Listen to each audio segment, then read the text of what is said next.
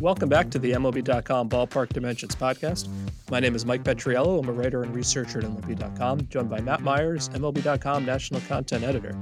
Today is December 7th, and Matt, I am just so happy we actually have a whole lot to talk about. I wasn't sure that was going to be true like two days ago when I started thinking about our podcast here.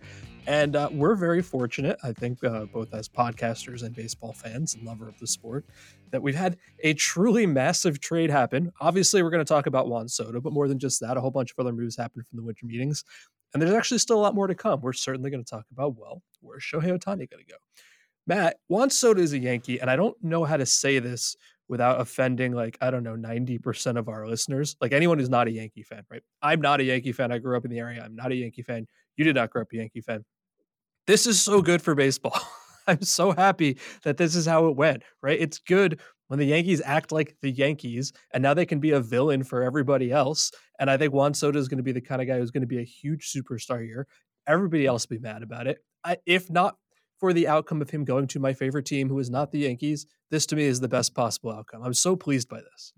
I agree with the general general sentiment of what you're saying because the Yankees have sort of been trying to thread this needle of being, you know, fiscally responsible and st- while still competing, and have been generally pretty successful at it. They didn't make the playoffs this year, but they've been pretty consistently in the playoffs. But this is like this is what the Yankees are about. And honestly, what surprised me most, and I guess at first it surprised me. The more I think about it, it surprised me less. But like how few teams seem to be in on Juan Soto right? Like, shouldn't every team have been trying to get Juan Soto? But I guess you realize there's the rebuilding teams that aren't going to do it.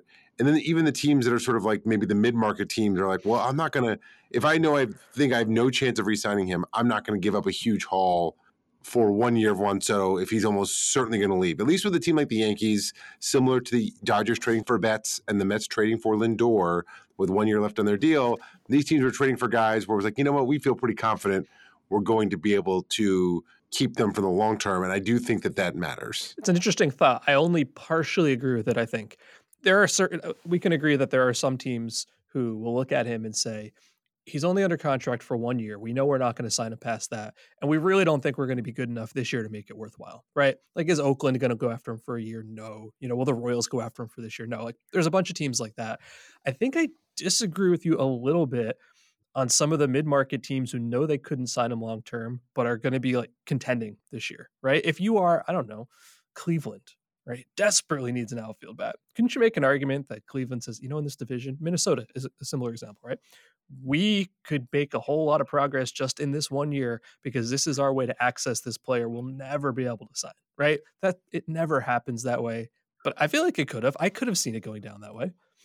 He's a good enough player that that's, I think that's why I was originally surprised about it because I was like, why are more teams not not in on this guy? He's that good. Um, you know, one thing that really stood out to me about this and just the series of Yankees moves in the last few days is how much pitching has been taken from the Yankees organization in the last three days. They traded three pitchers for Alex Verdugo. They lost three pitchers in the Rule 5 draft. Now, they could end up coming back to the Yankees. And then they traded a handful of pitchers to the Padres for – Soto. Now, this tells me two things. One of which it tells me the Yankees are very confident in their ability to develop pitching. And two, it tells me the rest of the industry thinks the Yankees are very good at developing pitching because they want Yankees pitchers, many of whom, with the exception of Michael King, aren't really established as good major leaguers. And even Michael King is established as a good reliever. He's had like nine starts, and the Padres are expecting him to be like a centerpiece of the rotation. Yeah, well, it tells me two other things, right? Uh, it tells me they're going to go get a starting pitcher somewhere. And obviously, they're in on Yamamoto, as a number of teams are. But if not him, they will go get somebody. You know, we can speculate Montgomery, Snell, who knows, right? But they will get somebody. The second thing it tells me is that they must have some amount of confidence in either or both of Nestor Cortes and Carlos Rodon neither of whom really contributed much last year due to injury. At least Cortes has some track record with the team. Rodon does not. Like, that was a really disastrous first year of that contract. I think it's easy to forget how good he was in 2022, right? I feel like you've got to be able to say, I think I'm going to get something from those guys. Gerrit Cole is the defending Cy Young Award winner. Clarke Schmidt he's fine, right? He's like a decent back end starter. That's a top four right there. And certainly you can't rely on Rodon and Cortes uh, for the whole season right now. But you can say, okay, well, that's my projected top four. I think we'll get a little bit of, you know, Will Warren or Clayton Beeter. We'll definitely sign a starting pitcher or two. It's easier to replace that, right? It's easier to replace starting pitching than to access a bat like Juan Soto because there are essentially no bats like Juan Soto. It's him or I don't know, Yordan Alvarez. You were not trading for Yordan Alvarez. I mean, I guess you you could argue the Yankees could just go out and sign Ohtani, right? But that's easier said than done because you have to negotiate with him. Whereas at least with him, you're negotiating with the Padres, and you know the Padres are looking to deal Soto for a variety of reasons. You know he's going to be a free agent next year. They need to rebuild some pitching. Their payroll has probably been they've been a bit above their skis in terms of payroll. From a Yankees perspective, like to me, this trade is a no brainer. Like it's it's if I'm a Yankees fan, I'm like, really? Like this is it? Like great. I mean, I, they gave up a legitimate like you know package of of of good, some young, some not that young. King's not young pitching, but like you do this for me, you do this trade 100 times out of 100. Yeah, I wasn't forceful enough about this at the start, and I should have been. I love this trade for the Yankees. I love it. And again, not a Yankee fan. People see that I live in New York. They assume I'm a Yankee fan. They never assume I'm a Mets fan, which is like a whole other topic, I think. You, cannot access guys like Juan Soto. And I, the biggest pushback I saw from Yankees fans is, well, he's a Scott Boras client and he's only signed for one more year, so he's a rental and he'll leave after the season, which very well might happen. Absolutely possible. But if you look at the kind of contract he's going to get, the size of contract, there are, I don't know, five, six, seven teams, maybe, right? Well, you're one of those teams and you get an entire year of a head start on pitching him, on giving him contract offers or showing him, hey, you really do like New York City or the team around you. Like that's that's so valuable to me. And even if he leaves after one year, think about what this year is. Aaron Judge is turning 32. Gerrit Cole is 33. You can't punt years at this point. If you want to make the most out of those guys' primes, you need to be as good as you can right now, and there's no way to improve more than this. Yeah, I have two points on that. One of which is like, yes, and this is a, a pivotal year. Judge is not as young as people think he is, nor is Gerrit Cole for that matter. This is a very much a win now year, and Soto makes them a very much a win now team and addresses a huge weakness on the team. Last year, the Yankees were 27th in on base percentage, 304 on base percentage as a team, their lowest since 1990. That was like one of the lowest points in Yankee history. This is this was like before they even drafted Jeter. I think Mike Gallego was their shortstop or Alvaro Espinoza. I can't even remember. Juan Soto is one of four players over the last three years who has an OBP above 400. The Yankees now have two of them, Judge and Soto. And Soto is 20 points ahead of anyone else. He is 20 points of OBP better than Freddie Freeman, who's number two over the last three years, and he is entering his age 25 season. Like this is, he's a perfect fit for this lineup. The only thing I could see as a downside, the only thing I could foresee, and this is not Juan Soto's fault, but I could very much foresee what used to happen in Cincinnati with Joey Votto, where the fans were like, "Swing the bat." Like we need you, we, we, we need you driving in runs. Like I could definitely see a backlash of like a certain segment of Yankee fans being like, too many. This guy's taking too many walks. He's got to swing the bat. We, if this guy wants a five hundred million dollar contract, contract, he better swing the bat more. That I could see, but that's not really Juan Soto's fault. And frankly, that's not Juan Soto's game.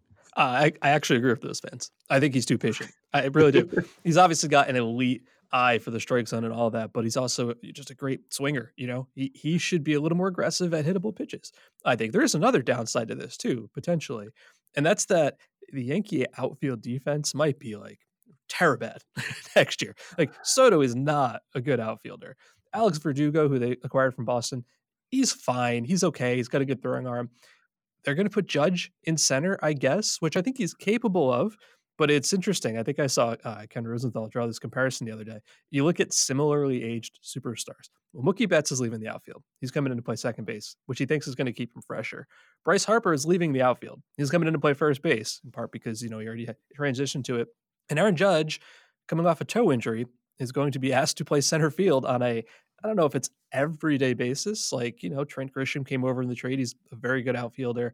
Jasson Dominguez might come back later in the year. There's probably room for a, you know, Kike Hernandez kind of guy who can play some center. That it's not going to be a great outfield defense, and I worry a little bit about Judge staying healthy if he's doing that every day. I still think there's a chance they deal Verdugo no matter what they say. I also think it's not unreasonable for them to go into the season basically treating Giancarlo Stanton as a part-time player, frankly, and letting Trent Grisham basically start as often as John. Basically, like you know, we're we're giving basically giving Ch- Judge a chance to DH. You know, forty percent of the time, or play right field forty percent of the time. Like I think you at this point, Stanton. You know, he's either hurt or he's posting 290 OBPs at this point in his career. I don't think you need to treat him as a player that is like, oh, we have to get this guy in the lineup every day. If he starts hitting like 2017 again, 2017 is now six years ago, people. Um, it's been a while. That's a good problem to have. Until he starts hitting like that, I think that you make Judge his health, Judge's health, and Soto's bat the priority of getting those two guys in the lineup as much as possible, while also not totally sacrificing your defense. And if that means playing J- Trent Grisham in center over Giancarlo Stanton at DH and have Grisham batting ninth, I think you do that. One point I want to make on the Yankees, especially as it pertains to this being a win now move, is if you look ahead to next offseason, the Yankees are going to be in a very interesting position because they already have like a lot of money committed to a bunch of players. But one of those players is Gerrit Cole, who can opt out of his contract next offseason, which I don't think people, people, I didn't realize that till this week. He can opt out of his contract. However, the Yankees can negate that opt out if they add an extra year to the back end of his contract. So add like another $36 million season, I think in 2029 on the back end of his contract. But not just that. In addition to Gerrit Cole, this whole Gerrit Cole thing, which could be very interesting because I could see him pitching well enough to, to, to do this, to opt out. So there's a chance that happens. Juan Soto will be a free agent. Alex Verdugo will be a free agent. Let's see who else we have here. Will be free. Uh, Clay Holmes will be a free agent. Gleyber Torres will be a free agent. Jonathan Loaz, I, I can never pronounce Loaisiga. Loaisiga. Loaisiga will be a free agent. So this really is a win now season for the Yankees because the complexion of this team is going to change massively after this year.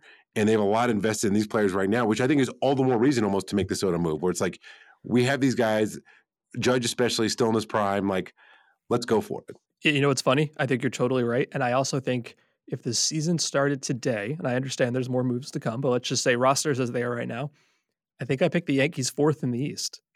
like, really? It's a, it's, I mean, come on. The Orioles, the Rays, uh, the Blue Jays. I know there's more moves to come, but I don't know, man. Like the the, the thing about the Yankees is I don't trust the starting rotation. And again, I know that's unfair. I know they'll get more arms. I don't trust the infield, right? Do you trust Anthony Rizzo to come back and have a very strong season? Do you trust that Volpe is going to make huge steps forward with the bat? Do you trust DJ LeMahieu kind of at all at this point? I'm not sure I do. Like there, there is a lot of work yet to be done there, even after getting Juan Soto. Well, it also depends where Ohtani signs, right? Because if Ohtani signs with the Blue Jays, which would be incredible, then I would definitely take the Blue Jays over them. But I have a lot of questions about the Blue Jays. I have questions about the the Orioles starting pitching. It it will be a very interesting division, but obviously there's there's more to come no matter what. So whatever happens between now and opening day will probably only make that division more interesting than what we have right now. I, w- I want to make one last Soto point, and then we should at least briefly touch on the Padres, who were also involved in this trade. I know everybody thinks it's just the Yankees. You're going to hear so much over the next couple of weeks and months about how Juan Soto is going to go into Yankee Stadium and hit 700 homers because of the short porch. And I'm telling you, it's not going to happen. It just it doesn't work that way. We did some Statcast analysis on this, and he actually would have hit fewer homers last year if he'd played all his games in Yankee Stadium. And the reason for that is very simple. And that is because when he puts the ball in the air, right? So fly balls and line drives, uh, he only pulled the ball 25% of the time. Like he's an opposite field guy. He's a hit the ball up the middle guy. He's a, an incredibly balanced all fields hitter, which I think is what people want, right? It's why the shift never really hurt him that much. Uh, but if you go and watch all his home runs from last year, there were so many like left, left center, left center power alley balls that wouldn't have gotten out of Yankee Stadium. Doesn't mean he's a bad fit. Obviously not. I think he's a great fit. I just I'm already pre annoyed at how many takes we're going to hear that says, well, 70 home runs guaranteed, Yankee Stadium. I remember this statement and forget it if I'm wrong. The other thing we should talk about at least a little bit uh, the Padres. Yankee fans really, really did not want to include Michael King. Right, Michael King's had a very interesting trajectory. Came up as a reliever, was okay. Uh, it was a starter at first, was okay. Got hurt. Um, then you know fractured his elbow in 2022, ended up being a really good reliever. And then down the stretch last year, he made eight starts for the Yankees, 188 ERA, 48 strikeouts, and nine walks. Uh, there's this one game I remember watching because it was against the Blue Jays on my birthday. 13 strikeouts and no walks in seven innings. Matt, do you know what he got for that? Do you know? A loss. That's he got a loss for that. Pitching is silly sometimes. Here's the thing I think he's very good.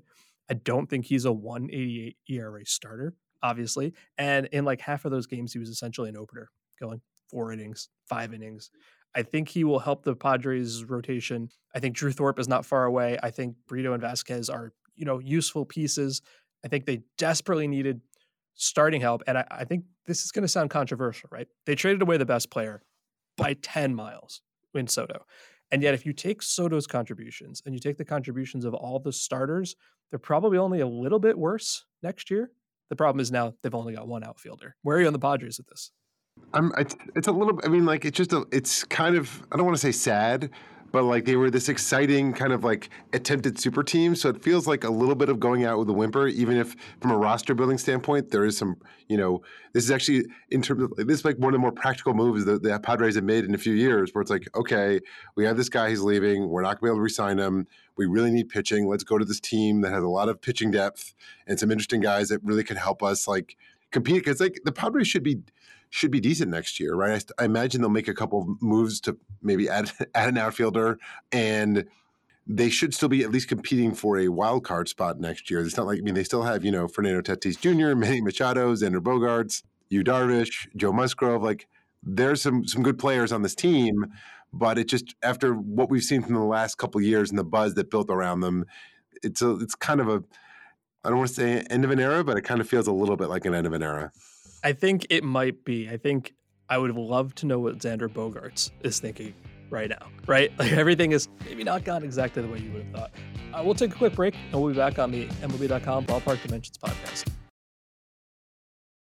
Back on the MLB.com Ballpark Dimensions podcast, Mike Petriello and Matt Meyers. Believe it or not, there were trades this week and signings that had nothing to do with either Juan Soto or the mysterious whereabouts of Shohei Ohtani. And some of them are actually kind of cool. Uh, overshadowed because it was happening at like the exact same time the Soto trade got finalized late last night.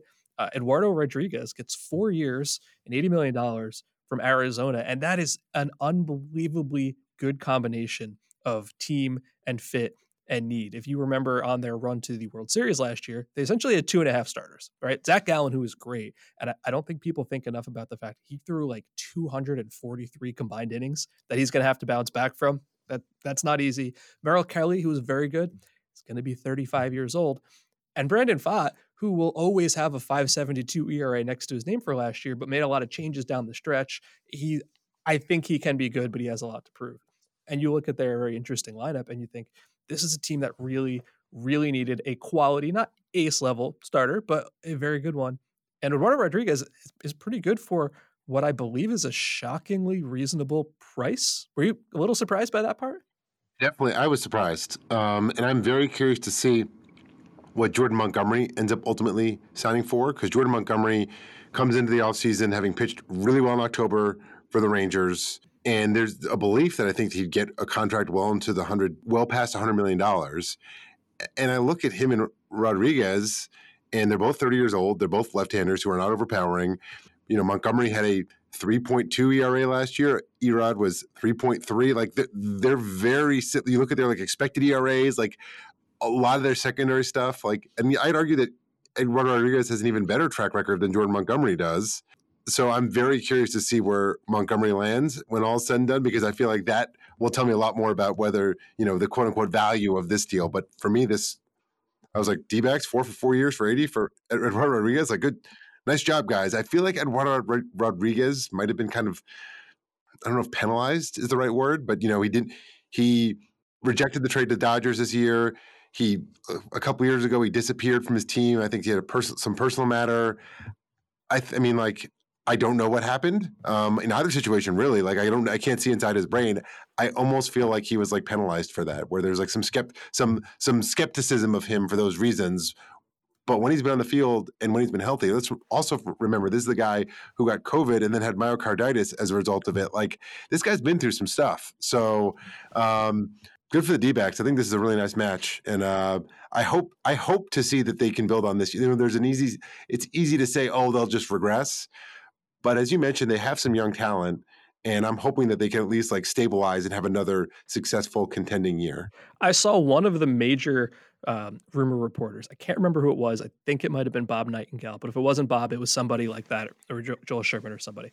After this, tweeted the Arizona Diamondbacks have the best rotation in the National League West. And I kind of laughed and I'm like, okay, hot takes.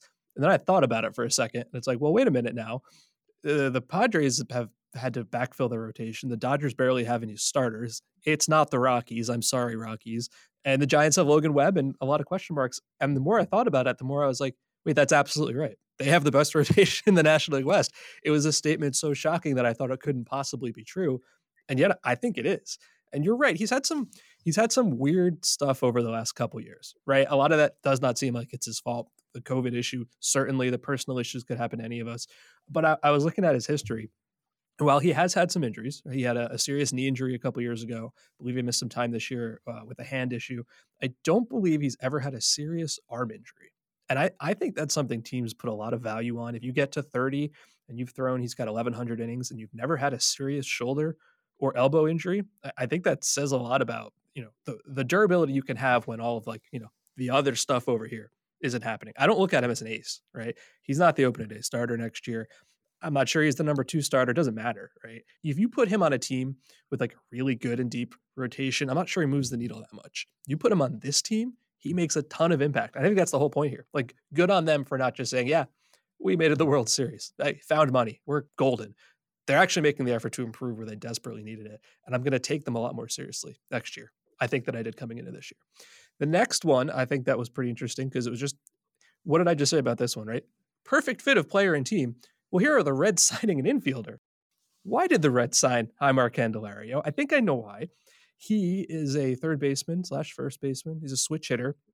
The Reds gave him three years, and the Reds have so many infielders, right? Even with Joey Votto gone, just an endless number of young infielders.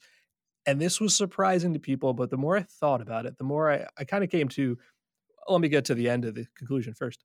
Signing a good player is a good thing, right? Kind of full stop. The rest of it will sort each other out. And then you look at the young infielders they have, and it's like, well, Spencer Steer hit pretty well last year, but he can't really play the infield. You know, he's going to the outfield or DH. Elly De La Cruz, unbelievably exciting, wasn't actually productive last year. Like, do you trust Noelvi Marte or you know CES or Matt McLain. Some of them, yes, but to add a veteran guy in the mix, they, they can't all be rookies. Is where I landed here. I think that's right. But at the same time, I also feel like it means there's something else coming. There's been Jonathan India trade rumors for a while now. And while I'm not really sure what his trade value is, um, it feels like this makes it that much more likely that he's going to get moved. Or maybe they'll, they'll be more creative and trade one of their young guys for a higher ceiling arm. But now I'm kind of very curious to see what they do because it feels like okay, what's what's next? Because you my concern with trades like this is it almost hurts your leverage a little bit when you sign the guy before you make the trade because now other teams are like no like okay they they, they really want to get rid of rid of, rid of this player. So that's where where it leaves me. But to your point would it be that shocking if at some point Elly De La Cruz was optioned back to the minors? No.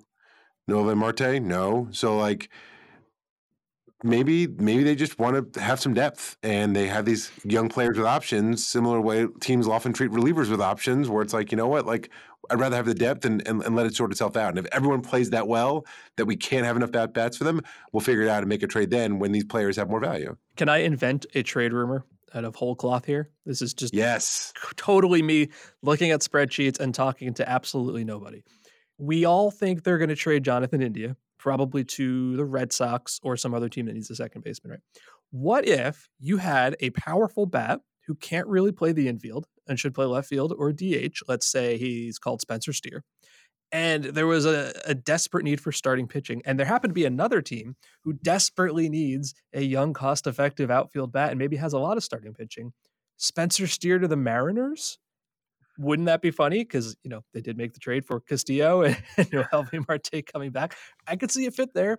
You know what? They could use Jonathan India too. The Mariners don't really have a second baseman. I mean, I'm inventing this, but the fit kind of makes sense. Does anybody need a starting pitcher more than the Reds do? Yes, the Dodgers, maybe the Mets. Aside from them, right? Probably the Reds. Does anybody need a bat more than the Mariners do? Maybe not. Tell me I'm wrong. I think. Well, I think that's what surprised me and a lot of people was that, like, you know, it's it's usually fair to assume that the Reds aren't going to be the biggest players in free agency, but if they're going to make a, a, you know reasonably big signing, you would have thought it would have been on a starting pitcher. So the fact they went and signed an infielder instead, when there was a lot of pretty good two to four starter types available that they presumably could have signed. Um, I think that's where it left a lot of people scratching their heads. The uh, one of the other moves I wanted to talk about was maybe wildly under the radar because we don't often talk about guys who have a career ERA of north of five that much. Uh, but Erik Fedde signed with the White Sox for two years. This one's fascinating. So he spent parts of six seasons with the Washington Nationals. 541 ERA. They let him go at the end of 2022. He goes off to Korea and he absolutely explodes, right? Wins the MVP of the KBO, comes back and has signed a two year deal with the White Sox. And I think a lot of people just look at the, oh, 541 ERA. That's that's no good. Maybe it's because he was facing lesser hitters in Korea. Eh, probably to some extent it's that. But there were some really interesting articles about the changes he made before he went over there. You know, he went to a pitch design lab at the end of last season. Not only did he strengthen himself with weighted balls, he learned two new pitches. He's obviously a different guy now. Like I, I cannot stress enough for all of the whining we hear about analytics, how much of it is just guys getting better and learning how their bodies work and how to improve themselves as baseball players. You know, the kind of stuff anyone from 150 years ago would have killed to have known about themselves. And the White Sox uh, recently hired Brian Bannister, who is going to be their, uh, I believe, director of pitching or pitching advisor, whatever his title is.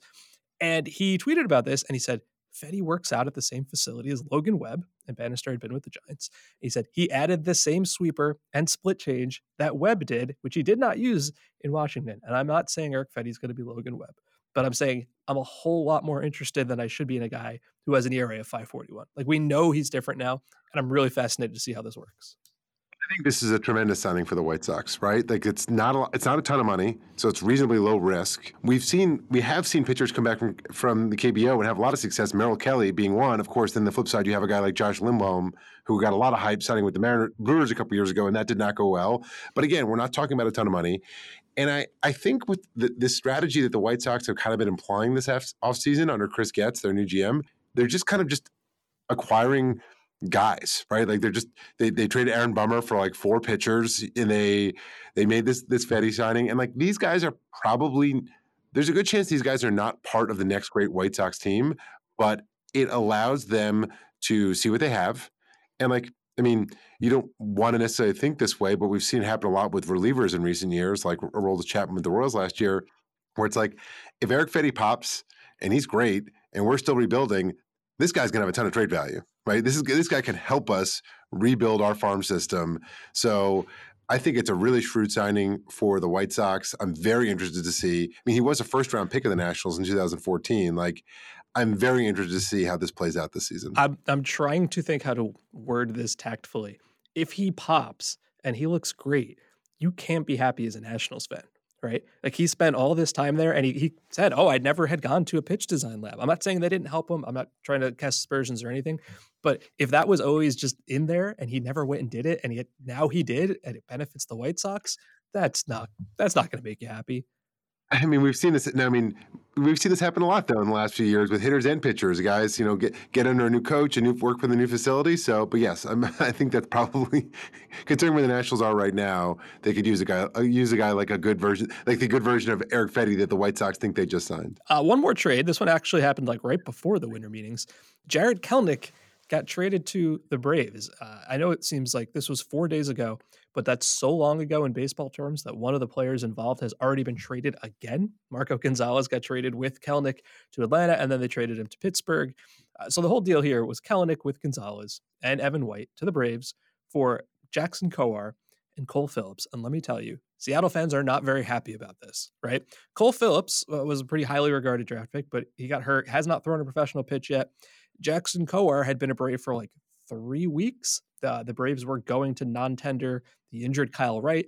They flipped him to Kansas City. They got Kowar. These guys may have careers. They're young, they're talented, they're highly regarded. They will probably not be productive major leaguers in 2024, would be my guess. So, what the Braves have essentially done is say, we're going to take a gamble on Kelenic, who was himself, you know, a top draft pick not that long ago.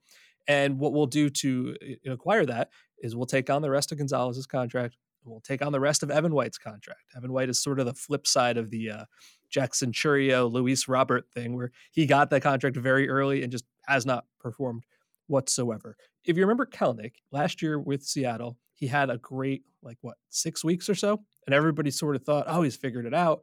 even though I'm pretty sure we talked about on this show, he still wasn't hitting breaking balls. And that was a huge worry.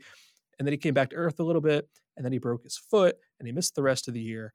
I like what the Braves have done, but I, I have to admit, I think I'm kind of in the can for the Braves right now, just because I have really liked everything they've done for, I don't know, five years. Like, I shouldn't give this much benefit of the doubt to a team based on track record. And I kind of feel that's that's where I am right now.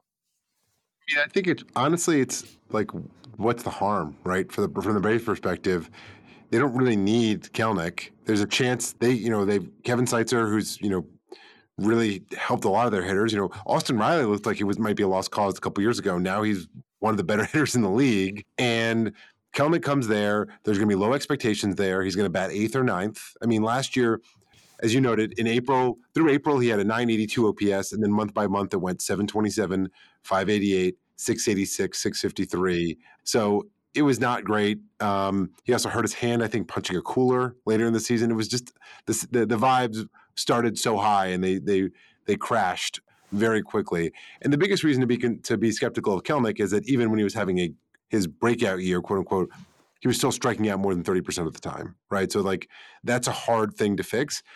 But as I said, the Braves, it's it's low stakes for them. They basically were essentially like taking on a bad contract to get him. And if they can uncover something, great. And if not, he would it's not like he'd be that hard for them to replace, right? There's like a lot of like what's he replacing Eddie Rosario, right? Like it's not like Eddie Rosario was so great last year either. So um it's a low stakes gamble for them. So for me, it's less about like liking or not liking. It's more like why not? Yeah, I mean, they, just to clarify, you and I described the same injury in, in two different ways. He suffered a left foot fracture in July after kicking the cooler, and he was out for the rest of the year. So the, the Braves have said Kelenic is going to be something of a platoon option in left field with Vaughn Grissom, who is going to learn how to play left field after trying to be a shortstop last year. They also said Vaughn Grissom was going to be their starting shortstop last year, and then that didn't happen. So I'm not convinced there's not another move here. I just assume it'll be Adam Duvall because it always ends up being Adam Duvall in some way. The Rays need a starting pitcher, right? That's what they need. You can find an outfielder in spring training if you need to. Like th- this tends to not be that difficult. They need a starting pitcher, and I'm with you. Like the talent is still in there. This this is now another step removed from the big trade that took him from the Mets to the Mariners. So he goes to the Mariners with enormous expectations. Didn't really work out. Now you're a step removed from that. And I feel like the pressures may be off a little bit. I feel like he, this is the perfect spot. He doesn't need to be their cleanup hitter. He's going to be like their nine hole hitter in that lineup. He's going to have Kevin Seitzer. If it's going to work anywhere, I feel like it's here. For that reason, I like the move. And at, for the Mariners, they've removed Kelenic. They traded away Eugenio Suarez. They did not offer Teoscar Hernandez. So that's three pieces of a lineup that wasn't good enough last year. And I'm willing to give the benefit of the doubt that Jerry Dipoto will come up with three or four bats. But until that happens, maybe Spencer Steer, that could be one of them. Until that happens, or Jonathan India, uh, until that happens, I, I, think Mariners fans might be the least satisfied fan base uh, in baseball right now. We'll take a break. We'll come back, and we will obviously be talking about Shohei Ohtani. We're back on the MLB.com Ballpark Dimensions podcast. Mike Petriello and Matt Meyers. We obviously are going to talk about where Shohei Ohtani is going to go. And by acknowledging he exists, we know that he will not be a guest on this podcast because that's how everything seems to be working right now. I cannot believe Dave Roberts just said, yes, we met with him and it became a whole thing. Like it's it's funny and weird and understandable and frustrating all at the same time. And every time I see a report that says, yes, he's expected to sign by the end of the weekend, my reaction is, you don't know that. Nobody knows that. Like, if, I'm not sure he exists anymore. You can tell me he's on Mars right now, and I would believe you. I, I'm mostly interested. I mean, everybody wants to know where he's going to go, right? It seems to me that we have narrowed it down to three spots the Dodgers, the Blue Jays, and as much as I can't believe I'm saying this, the Angels. the Angels still feel very much in the mix here for a couple of reasons that we'll get to in a minute let me ask you this: Are these teams right? Are you still holding out hope for I don't know the Cubs, the Giants, a New York team, the Braves to do something nuts? Right? It's the Dodgers or the Jays or the Angels. I think so, but like, I mean, out of nowhere, you found out that like Steve Cohen was like, "I want this guy. Let's go get him."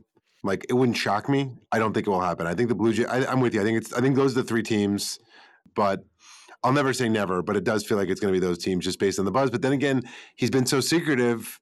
You know, maybe there's these secret meetings going on that we don't know about, and one team is actually following his rules of not leaking anything, and that will be the team he ultimately signs with. There's a big, big part of me that wants him to sign with the Dodgers just because if he doesn't, then for the rest of time we will hear that it was because Dave Roberts opened his mouth at the winter meetings. And I just I don't want that to be the story. It's like he has earned whatever path he wants to take. If he wants to be secretive, that, that's fine. That's completely his right.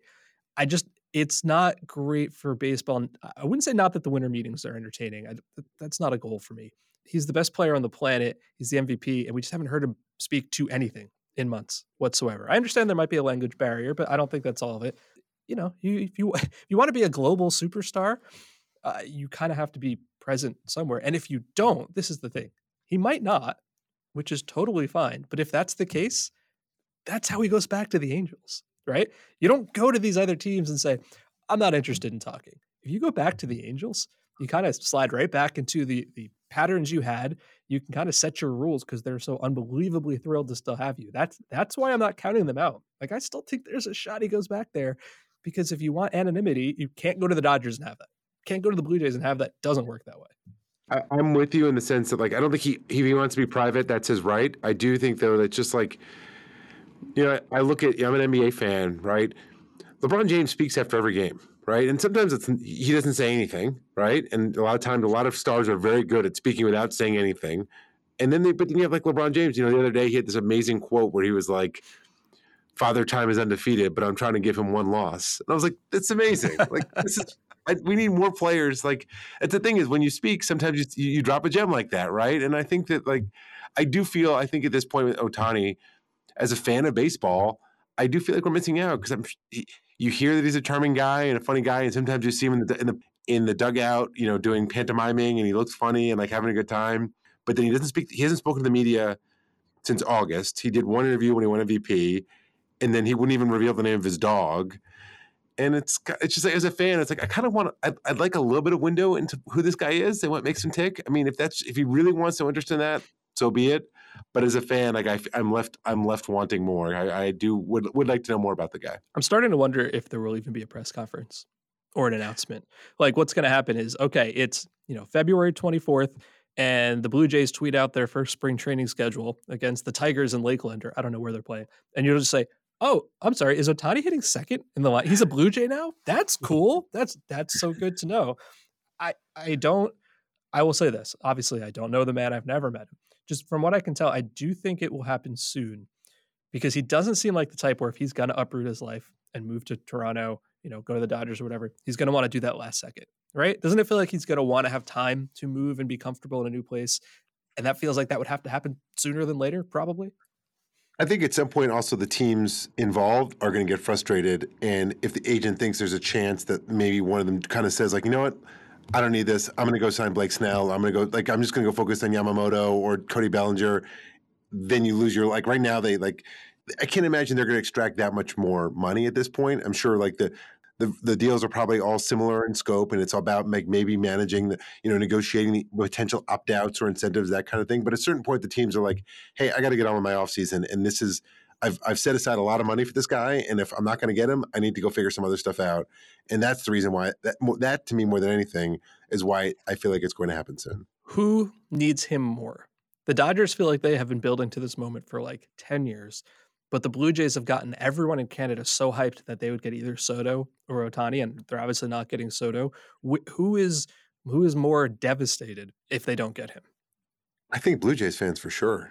I mean, I think Blue Jays at this point it's like we talk about teams that may have missed their window. The Blue Jays feel like they may be about to miss their window, and this would give them such a jolt of excitement and make it feel like okay, as I said before, like okay, yeah, they, I do want, I do have them ahead of the Yankees. Maybe I have them as American League favorites with Ohtani. Um, so, to, whereas the Dodgers, they're they're going to win 100 games no matter what. They're somehow going to, you know, whoever the pitchers are, Walker Buehler will come back somehow, and Gonsolin will come back, and I, you know, it's they'll they'll be fine. Yeah, presumably they have earmarked a large sum of money for Ohtani. and if they end up not spending that on him, it's pretty easy to say, okay, Tyler Glasnow, you're coming. Uh, Montgomery, Blake Snell, sure, why not? Throw him out of the pile. Like you can see that's how it goes. Uh, the other name that's out there uh, Yoshinobu Yamamoto, Japanese starting pitcher, and the numbers I'm seeing kicked around for him are massive. Like it seems like he's going to easily clear 200 million dollars. He he might get up to like 250 million dollars. Partially that's because obviously he's incredibly skilled. He's at an ERA below 2 in each of the last 3 years, and partially it's cuz he's so young. He pitched last season uh, at 24 years old. He pitched 20 it uh, turned 25 late in the season. So you could give him a 10-year deal and he would still only be 35. That's totally reasonable and I think that's what he's going to get. And as the clear number one starting pitcher available. Yes, I put him above Blake Snell and all the other guys. There's so many teams that want to be in on him, and it's all of the big market teams you would think, right? The Dodgers want him. The Mets desperately want him. Steve Cohen went to Japan to meet him recently. The Yankees still seem to be in on him. Yamamoto is uh, trending pretty much everywhere. The Giants, the Cubs, the Red Sox, not all those teams are going to get him. And I'm thinking about this in, in two different ways. First of all, uh, a New York centric point of view you don't get a Mets Yankees bidding war on a free agent that often. I'm not sure I can really remember the last time it truly happened. And I think you're going to get it here, which is going to be pretty fun. And then I'm also thinking about the Giants, who for the last couple of years have whiffed on these big star names, right? Aaron Judge, Carlos Correa, we know all the story there. I don't think they're going to get Ohtani. Uh, they're definitely not going to get Soto because he's a Yankee now. If they whiff on Yamamoto too, I don't know. Does does Matt Chapman satisfy that star level name? I don't know that it does. Snell, maybe. Do you have to go get Cody Bellinger, or do you just resign yourself to the fact that you whiffed again? A good point, and I think that I mean I do think I will go New York centric for a second, just to make the point that I think that if nothing else, Soto going to the Yankees is actually I think it enhances the Mets Yankee bidding war aspect, which ultimately will raise the amount of money that it's going to take to sign Yamamoto. I think there's a lot of people I've spoken to who basically have said some version of if Yamamoto signs with anyone other than the Mets, it's going to be because he took less money. That they basically like, if it's just about the money, he'll end up on the Mets. But either way, whatever that number is, the floor has been raised because the Mets certainly don't want to lose. Like there's there's a bit of a back an old school back page war to this. I think Carlos Beltran was kind of the last time this ever kind of happened. And the Yankees, I think, ended up getting Randy Johnson that offseason instead. And that was they were kind of like not that in on Beltran as many people thought they would be. So I think that's really where he could end up choosing the Giants. Maybe he wants to be on the West Coast. You know, maybe just likes it. But the floor of what it's going to take to sign him, I think, it, you know, there's speculation it could get close to 300 million, and I that would not shock me. No, not at all. I mean, there's it's a deep class for starting pitching, right? And yes, Blake Snell is very good. Montgomery is very good, of course. The the youth of Yamamoto in addition to the skill is what really sets him apart. Because as I said, you can get him if you're a rebuilding team. Not that those teams I think are in the mix, because he'll still be around in a couple years. You can get him as a right now team, and I'm not sure what's going to happen when you have teams that are as deeply pocketed as the Mets, as the Dodgers, as the Giants, who have all decided this is the man we are going to get, and not all of you can actually get him. I'm kind of this isn't the right phrase, but I'm not sure I can think of a better one at the moment. I'm I'm interested in the temper tantrum that happens for the team that doesn't get him and what they do, right? How much money they start throwing all over the place, because uh, that could be fun. And I really feel like the winter. So the winter meetings are over. You know, not the most exciting until the last day. Fine. Uh, Christmas is in a couple of weeks. We're going to see action in the next couple of weeks. I feel like we have to. Ohtani's going to sign. That's going to open up some floodgates. I do think we'll get into January and still not know where. I think Bellinger is maybe the most likely to still be out there just because there's a lot of questions about his case. I really do feel like we're going to get a lot of answers in the next couple weeks. That'll do it for this week's podcast. Don't miss an episode by subscribing on Apple Podcasts, Spotify, or wherever you get your podcasts. If you're enjoying the show or have any suggestions, leave us a rating and a review. Thanks for listening to the Ballpark Dimensions podcast. See you next week.